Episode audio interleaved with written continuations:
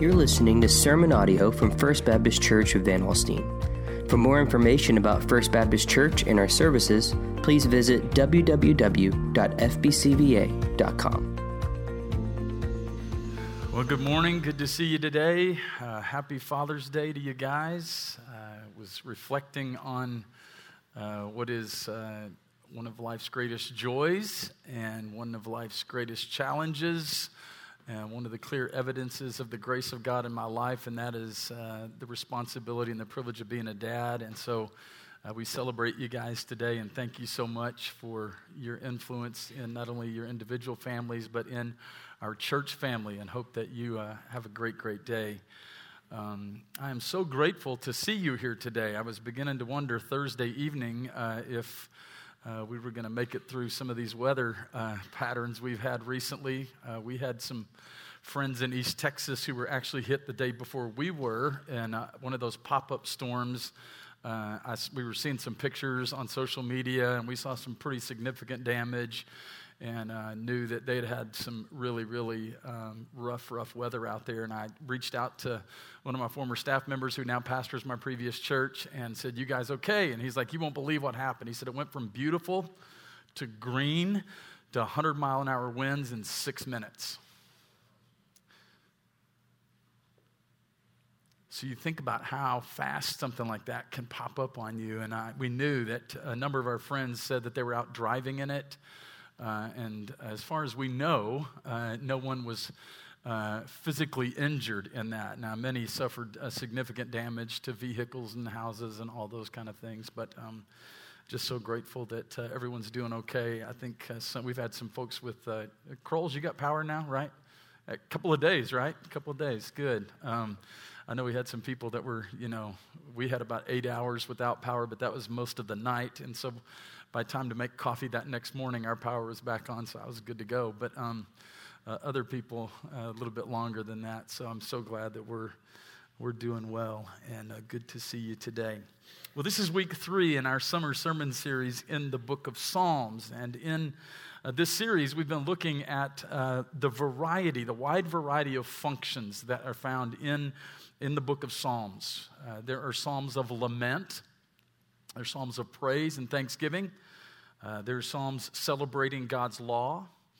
Uh, there are Psalms of wisdom and confidence. Uh, there are royal Psalms.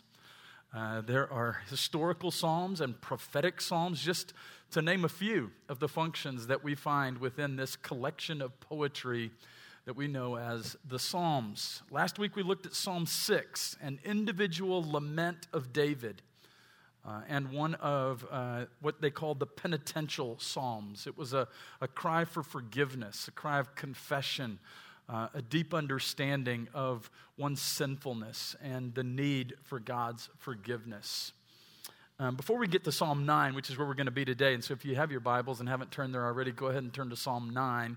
I want to tell you about a little bit of a parenting fail. Uh, this was a number of years ago now. Our oldest son, Matt, who just recently turned 31, I think he was 11 or 12 at the time, uh, had already been playing baseball for a couple of seasons up to that point, and it seemed like pretty suddenly he was struggling to hit the baseball. And uh, we began to, you know, as a dad, of course, naturally, I've got to fix his mechanics and all that stuff, you know, and so we're working on it, and it just seemed like nothing seemed to help. And um, I think somebody, uh, you know, suggested to us, well, maybe you need to get his eyes checked. And we're like, oh, yeah, that's, that's a good thought, you know. So we take our son to the optometrist, and sure enough, Matt needed glasses. Um, but where I really felt the worst uh, was on our way home from the optometrist after getting his glasses. I look in the rearview mirror, and Matt is looking at the world around him as we're making our way back from Corpus Christi to Alice, Texas, as if he was discovering a whole new world. It was as if he was like, like the grass is green, Dad. Like you know, he's like, I felt, ter- we felt terrible. We're like, you know, had we only known, we would have gotten him to the optometrist sooner. Uh, but those glasses changed completely his perspective, and it was pretty amazing how pretty quickly after that he started hitting the ball better. It's amazing what you can do when you can actually see the baseball, you know.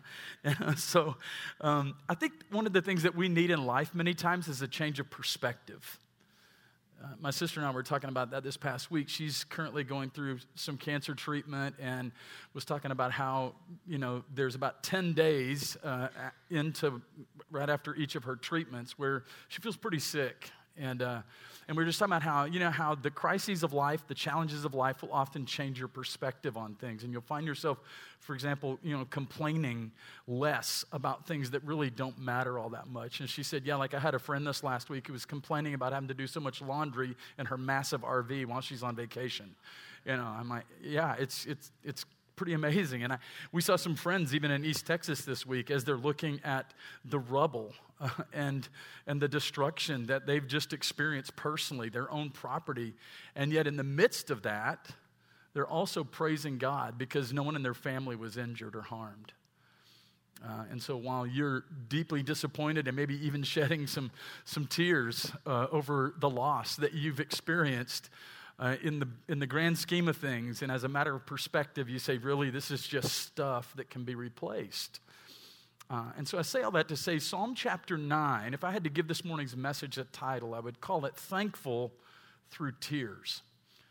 You ever been at a place in life, maybe a season of life, even where you found yourself just shedding a few tears? But yet you could also, in the midst of that time, express gratitude and thanksgiving to God. Not always easy. But that's what we find in Psalm chapter 9. So, like we've done the last couple of weeks, I'm going to ask you to stand with me again, and we're going to together in unison read Psalm chapter 9. If you don't have an ESV uh, copy of the Word of God today, I'm going to encourage you to read off of the screen so that we can all be on the same page. And so, let's read this aloud together.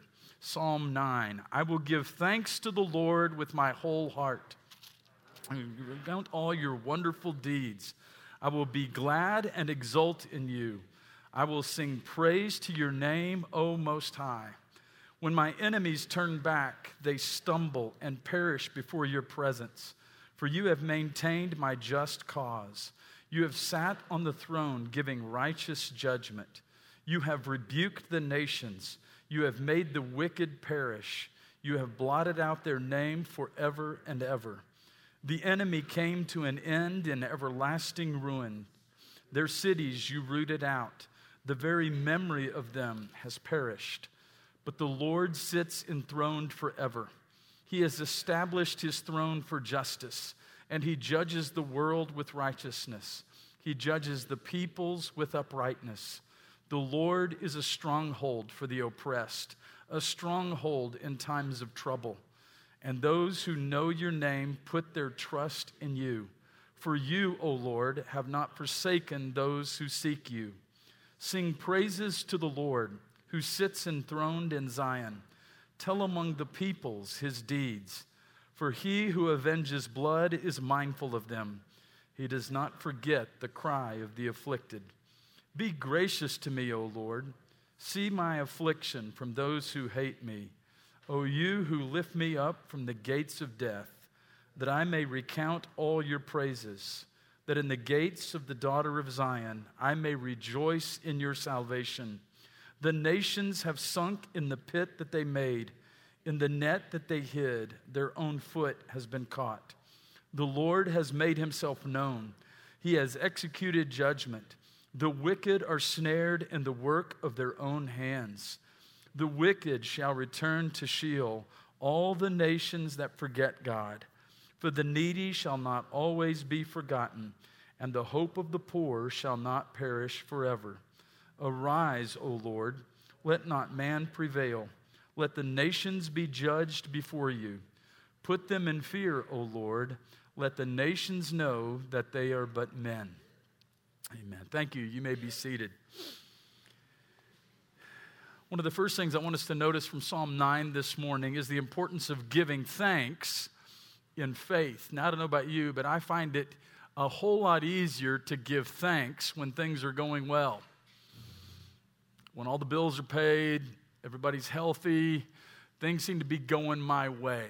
It's a whole lot easier to give thanks in those seasons than when it's not going so well, right? Well, I think what we find here is the importance of giving thanks in faith. Psalm 9 is an unusual psalm, and it's unusual in the sense that it richly combines thanksgiving with lament. Uh, in many ways, it is the very definition of thankful through tears. The psalm opens with this rich, heartfelt, enthusiastic thanksgiving and praise. In fact, it's not until we actually get to verse 13 that we hear David's plea for deliverance and realize that he is in a season of distress or even danger when he writes this psalm. His life's in danger, and he cries to the one who delivers him from what he describes as the gates of death. And yet, the first and dominant theme of this psalm is thanksgiving and praise. Listen to the words of verses 1 and 2 once again. I will give thanks to the Lord with my whole heart. You ever do something half heartedly? David is saying here, I'm going to give thanks to the Lord with my whole heart. I will recount all of your wonderful deeds. I will be glad and exult in you. I will sing praise to your name, O Most High. He declares his determination to give thanks to the Lord wholeheartedly, even in his distress. Now, we're, we're told in 1 Thessalonians chapter 5 that we are to give thanks in all circumstances. All circumstances. Many times we Christians, we, uh, we will wonder and we will ask, what is God's will for my life? What is God's will for my life? And I would submit to you this morning that God tells us his will for our lives in 1 Thessalonians 5. It's pretty explicit. It says, Rejoice always, pray without ceasing, give thanks in all circumstances, for this is the will of God in Christ Jesus for you. Now, that, is, that doesn't give us clear, a, a complete picture, but it's very clear that that's God's will for our lives. Now, of course, when we ask that question, that's not the kind of answer we're looking for. Like, we're looking for what's my life going to look like two months from now, or six months from now, or two years from now. That's, that's more like what we want to know. In fact, we're not even as concerned with what God has planned for our ultimate future. God gives us some really relevant and important information as it relates to that question. Because we know from Scripture, if we belong to God through faith in Jesus Christ, our future in glory with the Lord has been secured through the death and resurrection of Jesus Christ. So, God's ultimate will then is to bring us home to be with Himself and then give us a resurrection body, perfect and glorious for eternity, to be with Himself uh, in the new heavens and the new earth. Even that's not good enough for us many times. We don't just want to know what God wants us to do today, where we will be forever. We often want to know the roadmap of our lives. And certainly, there have been times where I've thought to myself, man, it would be awesome if I could just like open an email from God and He would have it spelled out exactly what He wants to do, almost like turn by turn directions on your GPS, right? That would really clear up some confusion for some of us during certain seasons of our life. But th- that's not something that God tells us. And I think the reason for that is because He wants us to live by faith. To live by faith. Think about how worthless many of us would be if we knew the future. Like if we knew the future, if we knew everything that was coming, I mean, the way that that would change the way we live and the way that we would prioritize certain things, if we, if we could see that and know all of that, God intends for us to live by faith. Well, David gives thanks in all circumstances here, and he resolves that he will praise God in his thanksgiving. So, specifically, David says that he will praise God for his wonderful deeds and that he will sing praise to God's name. That, that is true worship. We often talk about that here. True worship is to focus not only on what God has done or even is doing, but focusing on who God is. It's his very character, it's, it's his nature. And so when David mentions God's name, he addresses God here as O Most High, which is a reference to God's supreme power, an aspect of God's character that is incredibly relevant to the distress that David is experiencing here. So when we are in distress, when we're going through a difficult patch, whatever you want to call it, we need to stop and give thanks and praise God.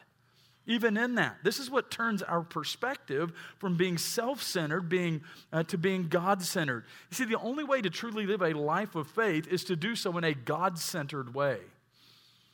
A self centered life of faith is actually a contradiction, focusing exclusively on ourselves and naturally our circumstances, which leads to, to self pitying despair. It's that, that point where you go, I don't deserve this, I deserve better, or to self loathing hatred.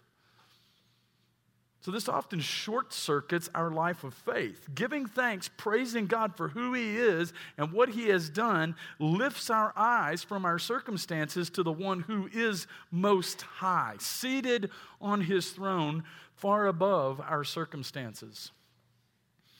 Then I want you to notice, secondly, this morning, the importance of proclaiming the truth in faith. So, not only does David give thanks and praise God, he also proclaims the truth in faith. Much of this psalm is actually a proclamation of who God is and what God has done and will do. David proclaims to the people of God, to his enemies, and to God himself in worship the greatness of God what God has done for him in the past, and, and by faith, what God will do in the future. So listen again to the text, picking it up in verse 7. He says, But the Lord sits enthroned forever. He has established his throne for justice. He judges the world with righteousness. He judges the peoples with uprightness. The Lord is a stronghold for the oppressed, a stronghold in times of trouble. And those who know your name put their trust in you. For you, O Lord, have not forsaken those who seek you. Sing praises to the Lord who sits enthroned in Zion. Tell among the peoples his deeds, for he who avenges blood is mindful of them. He does not forget the cry of the afflicted. What an amazing proclamation of praise. What a potent combination. And it spells out for us what should be the pattern of our lives as well. It's this combination of proclamation and praise and then exhortation to others to praise and proclamation. It's one of the reasons that we value and prioritize the church gathered. That's why we come together each week. It's so that we can together lift up our voices and praise and sing together, Christ is enough for me. And we're singing that together, we're proclaiming it together. We can together proclaim the gospel as we sing, while our sins they are many, his mercy is more.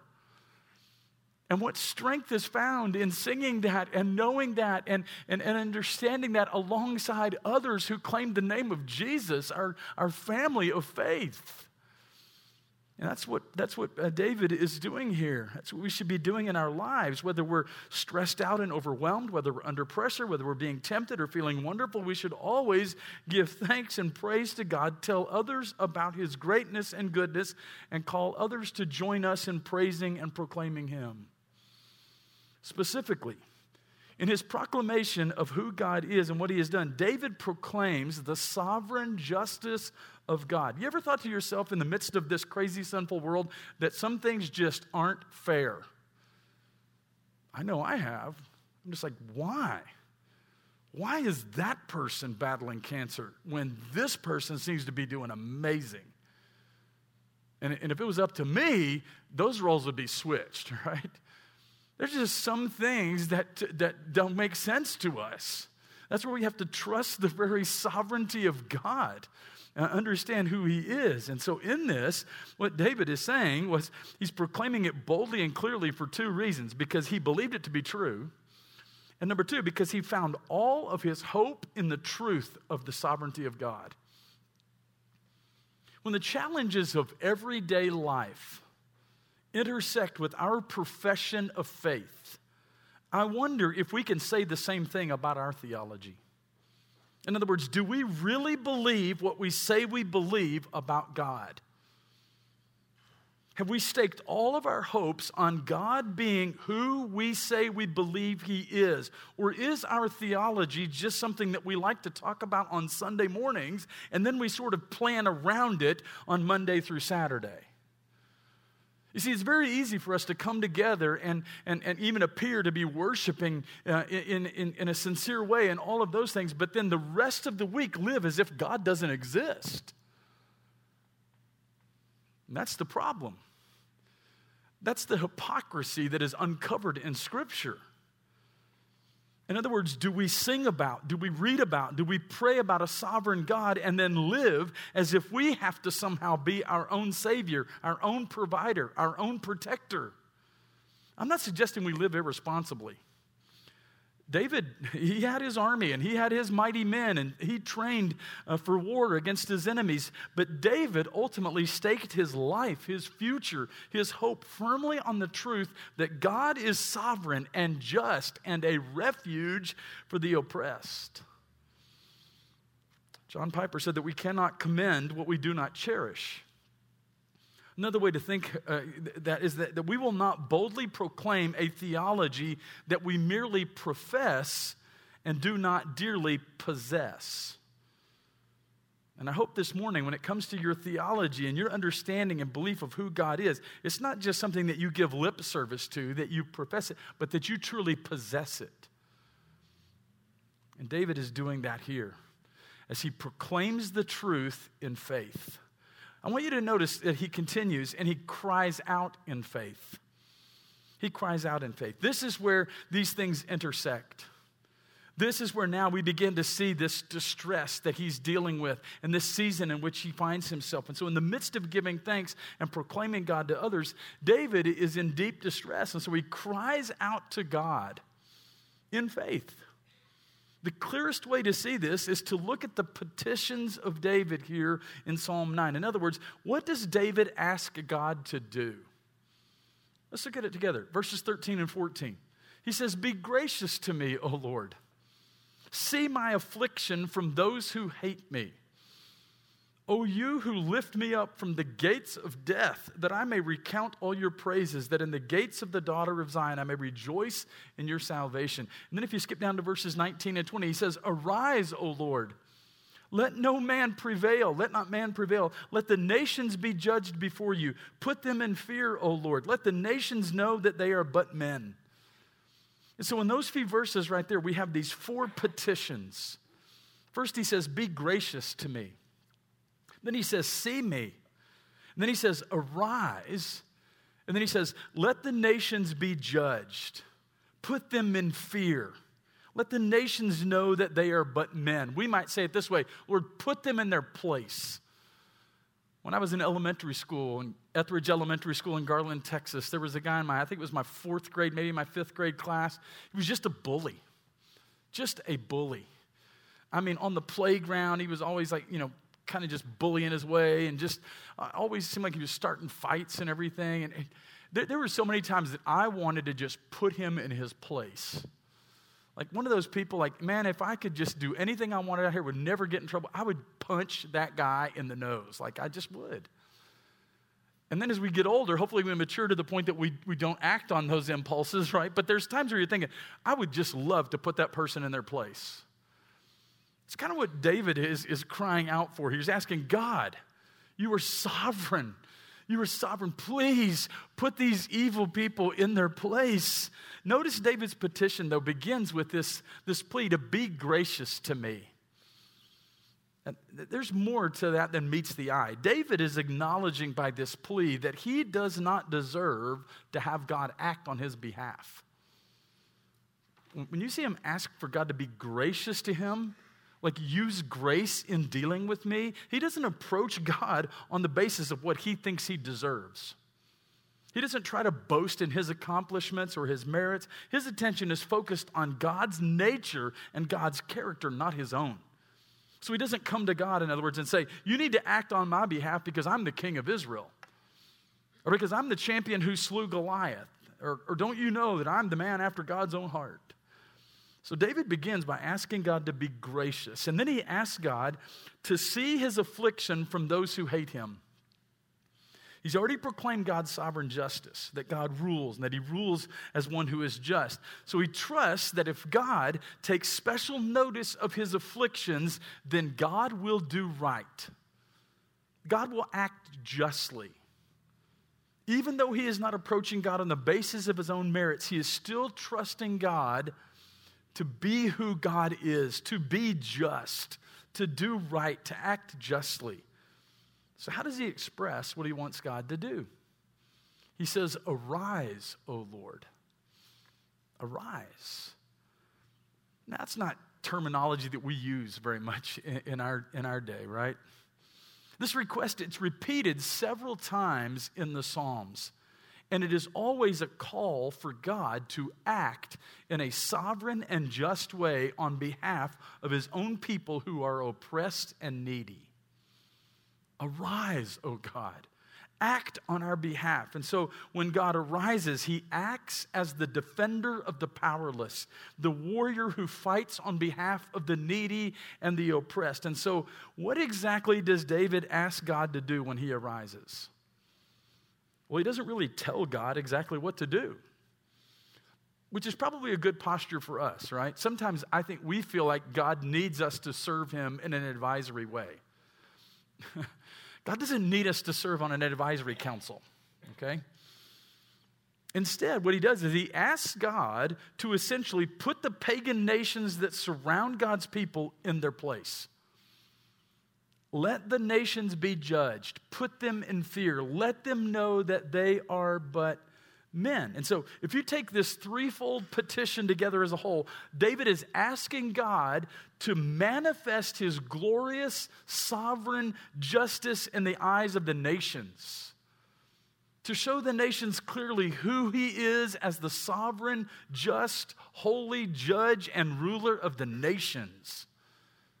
And what's fascinating is this, and this is where you cannot separate the Old and New Testaments, okay? What's fascinating is how Jesus said that he would answer this petition to let God arise. Arise, O Lord, or even arise, O Lord, and let your enemies be scattered.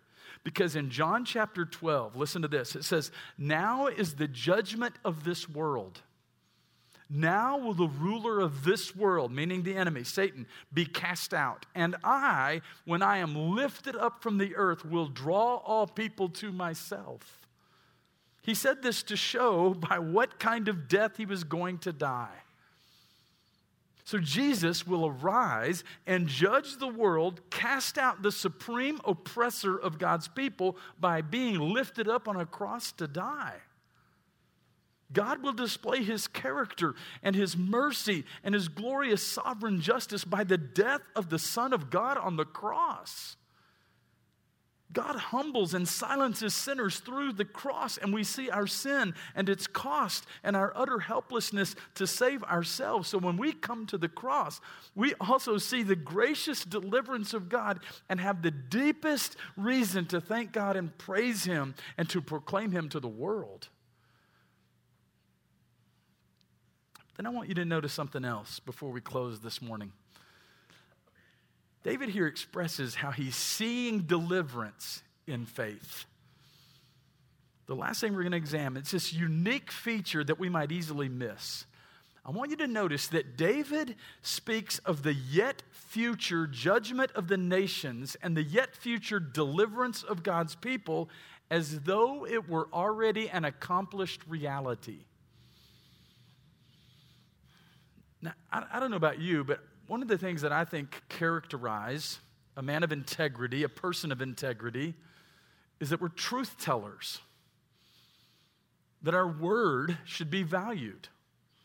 That when we say something, we, we mean it. We are telling the truth. And so people around us can say, man, if Pastor Mike says it, it's, it's, a good, it's as good as done, right? I want to be that kind of person.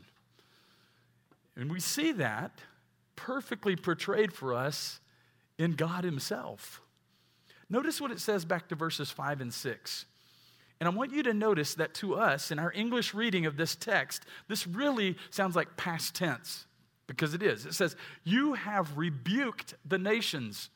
You have made the wicked perish. You have blotted out their name forever and ever. The enemy came to an end in everlasting ruins. Their cities you rooted out. The very memory of them has perished. Look down at verses 15 and 17.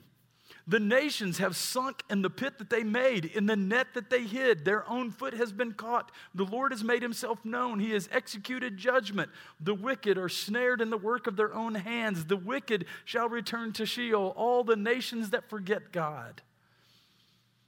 So here's the amazing thing these things that were not yet ultimately accomplished realities Certainly, all the nations that forget God were not yet cast down to the grave. The nations had not yet all been rebuked. The Lord had not yet blotted out their name forever. David knows, excuse me, that these realities are yet future. As we can see in verse number 18, where it says, For the needy shall not always be forgotten, and the hope of the poor shall not perish forever. So, what's going on here? What's going on? Why is David speaking of God's ultimate judgment of the nations and his full and final deliverance of his people in the past tense, as though it were already an accomplished reality? It's because these verses are what we call prophetic perfects. Prophetic perfects, the perfect tense indicates an accomplished reality or a completed past action that has ongoing effects for the present. Now, here, David is speaking prophetically of what God will accomplish, and yet he uses language that indicates that God has already accomplished it. This is, this is frequently seen in Old Testament prophecy. In Isaiah chapter 40, it says, Comfort, comfort my people, says your God. Speak tenderly to Jerusalem and cry to her that her warfare is ended. Her iniquity is pardoned that she has received from the Lord's hand double for all her sins. Same concept. In Isaiah 53, a text that's probably more familiar to us because uh, we, we use it uh, around Easter, especially. He was despised and rejected by men, a man of sorrows and acquainted with grief. And yet, as one from whom the, the, men hid their faces, he was despised, esteemed him not. Surely he has borne our griefs, carried our sorrows, yet we esteemed him st- smitten, stricken, smitten by God, and afflicted. Pierced for our transgressions, crushed for our iniquities. Upon him was the chastisement that brought us peace, and with his wounds we are healed. All we like sheep have gone astray. We have turned everyone to his own way, and the Lord has laid on him the iniquity of us all. It was written by Isaiah the prophet. Isaiah the prophet. This is not written in one of the pastoral epistles after the death and, and resurrection of Jesus. So the prophetic perfect is seen throughout Old Testament prophecy, but that's not the only place. We also find it in the book of Romans, chapter 8 where Paul writes this. He says, For those whom he foreknew, he also predestined to be conformed to the image of his son, in order that we might that he might be the firstborn among many brothers. And those whom he predestined, he also called. And those whom he called, he also justified. And those whom he justified, he also glorified. Wait a minute. Past tense now, as good as you look today, not one of you look to be glorified to me. I know I'm not because I'm still wearing this crazy insulin pump, okay? So, what do we see here? We see this same concept. It's this prophetic perfect. What's the significance of the prophetic perfect? This is not just pastoral lingo or, or you know, theological nerd stuff. Here, here's where the rubber meets the road for us today. If God has decreed something and promised it in His Word, it is as good as accomplished. Let me try that again because only Doug said amen right there. If God has decreed something and promised it in His Word, it is as good as accomplished. That's better.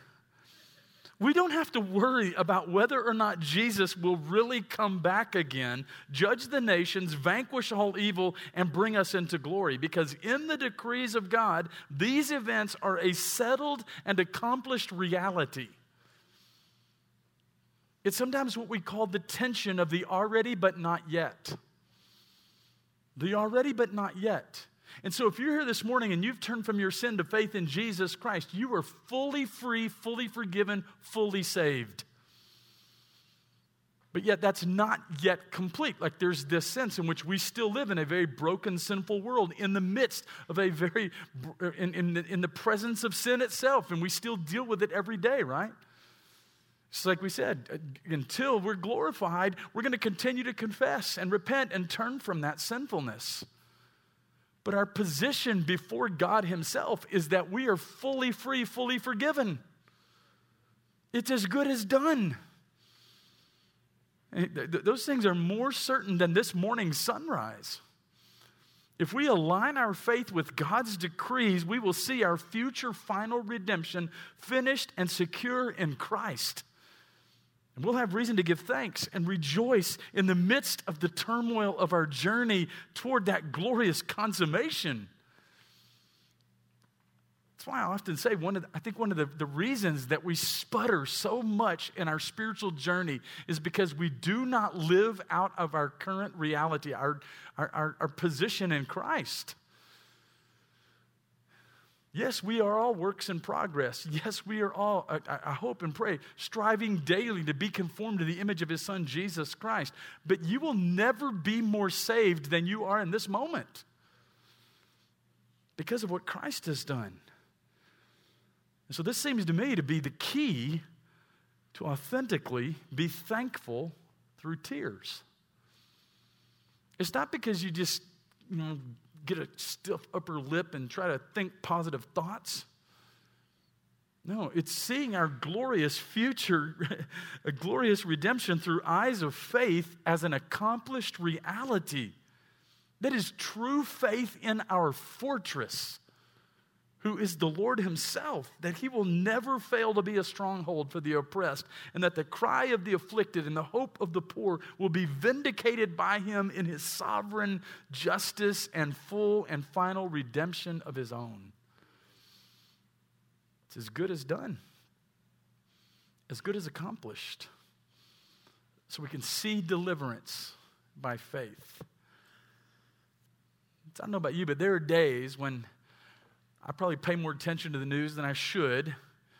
And I find myself discouraged and maybe even despairing a little bit, thinking, man, why, why do I even do what I do?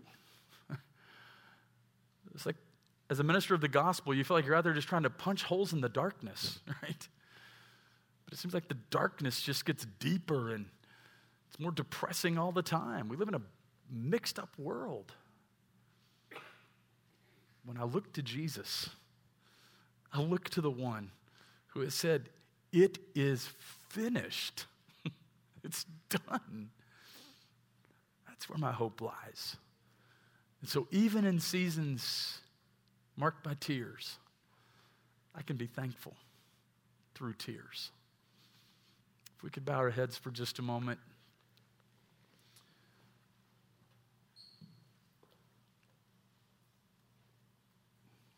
As we move into a time of decision.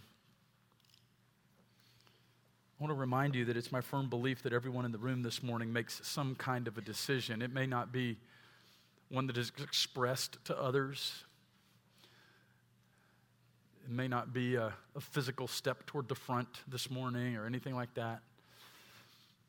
We will all ultimately decide what we're going to do with what we've heard from God's word today. You might choose to ignore it, you might choose to be indifferent to it. You can choose to allow God, by His Holy Spirit and His Word, to do a work in your life. That may look different from person to person because we're all in different places in our life right now. Some of you may be in a season much like David describes here that is marked by some distress and even some despair, certainly difficulty. Maybe it's a recent medical diagnosis for you. Maybe it's an uncertain future as it relates to your job situation. Maybe there's some desperate challenges in your relationships. But even in the midst of that, know that God is working. It's in the book of Job.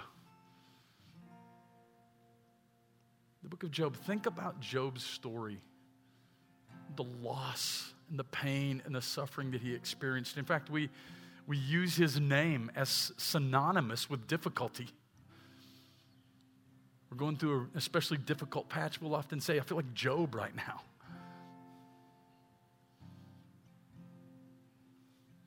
What does Job say? Though he slay me, yet will I hope in him. Though he slay me, yet will I praise him. It's not easy. It's not easy. But because of the nature and character of God Himself, we can be thankful through tears. If you're here today and you've never placed your faith and trust in Jesus Christ, know and understand that it is not about you being a good person. It's not about you being better than anybody else. It's about you understanding that in no way can you save yourself. On your best day, you can't be good enough. So you must fully and completely trust the only one who died in our place, paying a debt that he did not owe, dying a death he did not deserve, so that we could live a life that we could not earn. There may be some here today who say, Pastor, I'm just in a really desperate season right now, and I, I need prayer. Love to pray with you. So, Father, I just pray that you would work in our hearts and lives even now. Lord, I pray for those who are in a season of life where things seem to be going real well. The bills are all paid, family's healthy.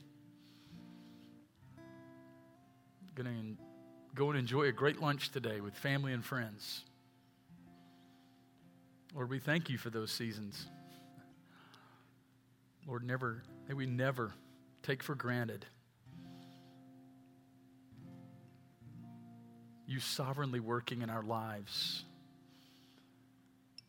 Lord, I pray for those today who are going through an especially difficult time, who may have days and seasons of doubt, discouragement, and maybe even despair. I pray, God, that because of your nature and your character, we could all understand the importance of giving thanks even through tears. So, God, we trust you. And we thank you that because of who you are, what you have declared, what you have decreed, what you have said, even about us as we are in Christ, is as good as done. Thank you and we praise you in Jesus' name. Amen. Thank you for listening to this message from First Baptist Church of Van Alstyne. For more information about our church, visit www.fbcva.com.